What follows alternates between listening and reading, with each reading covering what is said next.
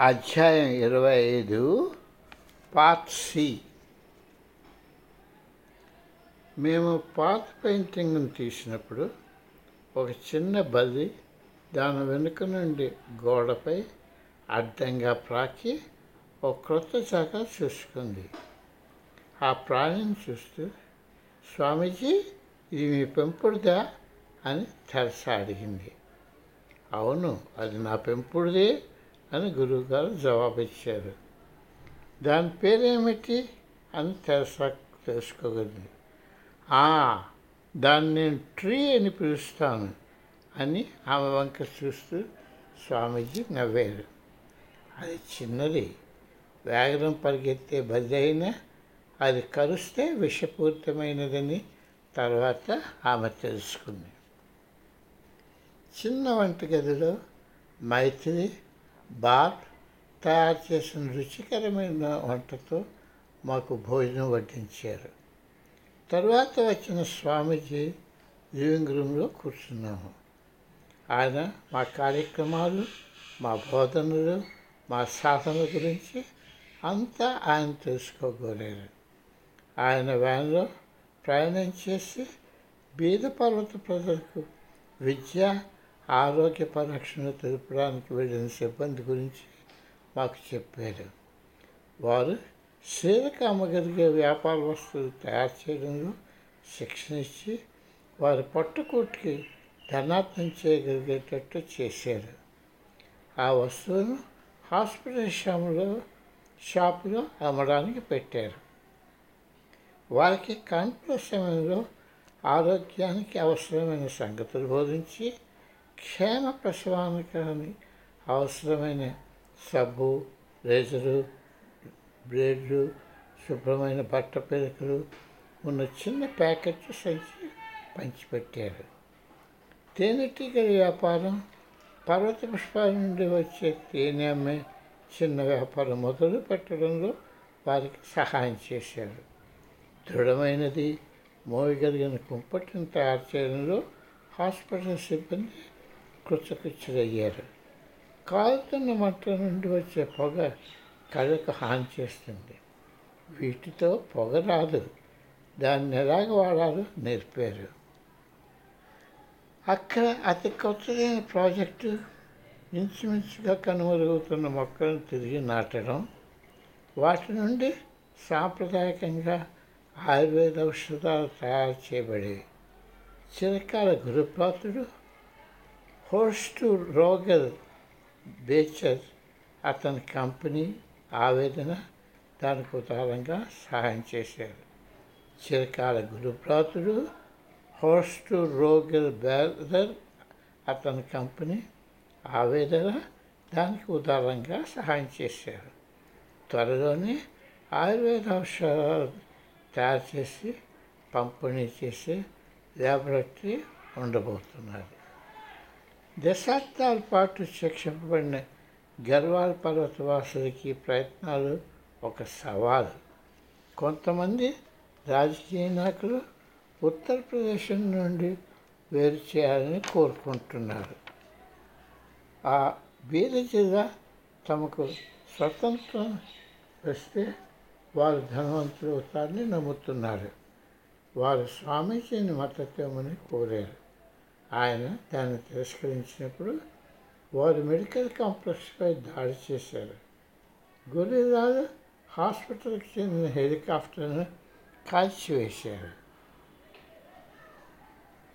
Medical college ప్రారంభిస్తున్నాడు పెద్ద గొడవ చేశారు. పత్రికల్లో తీవ్ర ప్రజలతో వ్యాసాలు రాశారు. స్వామీజీ నిఘ్నం కోల్పోకుండా శాంతంగా తన పని తన పని చేసుకుంటూ ఉచిత ఆరోగ్య పరిరక్షణ విద్య అందరికీ వదిలిపారు ఇప్పుడు ఆయన తన చిన్న హోలో కూర్చోబడి మా వంక చిరునవ్వుతో చూశారు. ఈ ప్రయాణంలో ఏం చూశారు అని ఆయన అడిగారు. స్వామీజీ ఒకప్పుడు నిశ్చయించిన కాశీకి ప్రయాణం ఆమె కలిసిన అఘోరయుడు బోలీ బాబా తన ప్రాణాలను చెల్లించిన ప్రదేశంలో కట్టిన చిన్న దేవాలయం. తను అక్కడ ప్రార్థన చేయడం గురించి ఆమె అతనికి చెప్పింది.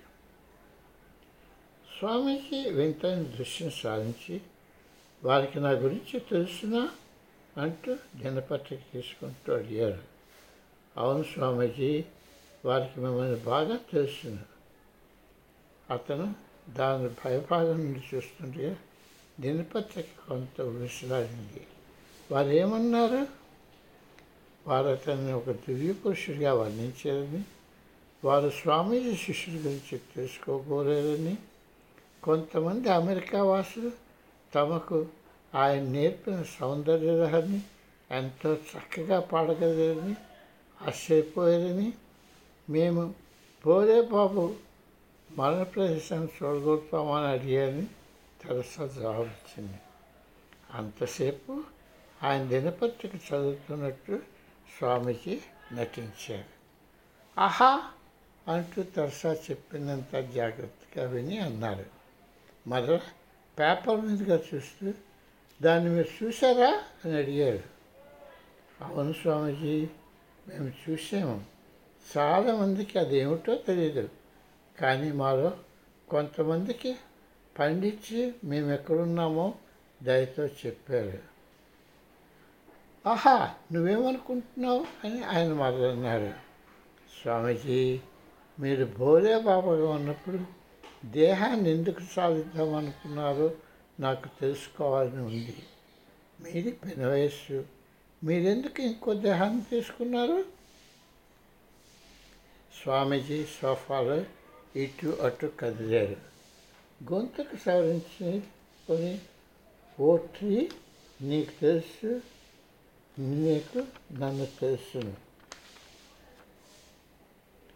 దయచేసి చెప్పండి స్వామీజీ నిజంగా నాకు తెలుసుకోవాలని ఉంది. ఆఖరికి ఆయన పేపర్ టేబుల్ పెట్టి ఆమె వంక చూశారు. ట్రీ నేను ఎన్నో ఎన్నెన్నో ప్రయోగాలు చేసేవాడిని. నేను నా దేహాన్ని విడనాడి ఇంకొక దాంతో తీసుకోగలనా అని తెలుసుకోదలిచాను. మీరు తీసుకోగలిచారు తీసుకోకొచ్చారు అవునా అని తెలుస్తుంది. అవును అంటూ ఆయన మెల్లగా చెప్పారు మీరు ఇప్పుడు మళ్ళా చేస్తారా అని తీర్చా కోరింది.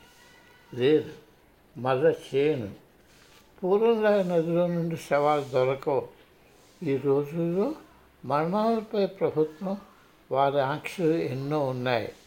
సవాలు రావడం చాలా తక్కువైపోయింది. ఆయన ప్రస్తుతం తనంటే తనకు ఎంతో ఇష్టమని ఇది ఇంకొన్నాళ్ళు ఆయన ఉంచుకోవాలని తను భావిస్తున్నానని చెప్పింది. ఒకవేళ కానీ మీరు కొత్త దేహం తీసుకుంటే దయచేసి మీ చక్కటి కథను మీరు ఉంచుకోగలరా అని ఆమె అడిగింది. తప్పకుండాను అంటూ ఆయన నవ్వేశాడు. ఏ ట్రీ నా సోఫా పాతదైపోతున్నాడు దాన్ని పెర పారవేద్దాము అంటూ మాట మార్చివేశాడు. తెరసా అలా పనికిరాదని తన సోఫా తనకి తిరిగి ఇచ్చేయని అది లేకుండా తను జీవించలేనని చెప్పింది. వారిద్దరి మధ్య ఈ ఆక్షత్తి పూర్తయినప్పటికీ స్వామీజీ సెక్రటరీ వచ్చాడు. అతని కొత్త మెడికల్ కాలేజీపై చేసిన ఆఖరి పత్రికా పత్రికలు చదవమన్నారు. మేమంతా దాని దిద్దడంలో కొంచెం కాలం గడిపాము. కొన్ని ఫోటోలు తీసుకున్నాం. ఆయన రెస్ట్ తీసుకోవడానికి మేము అక్కడి నుండి వదిలి వెళ్ళిపోయాం.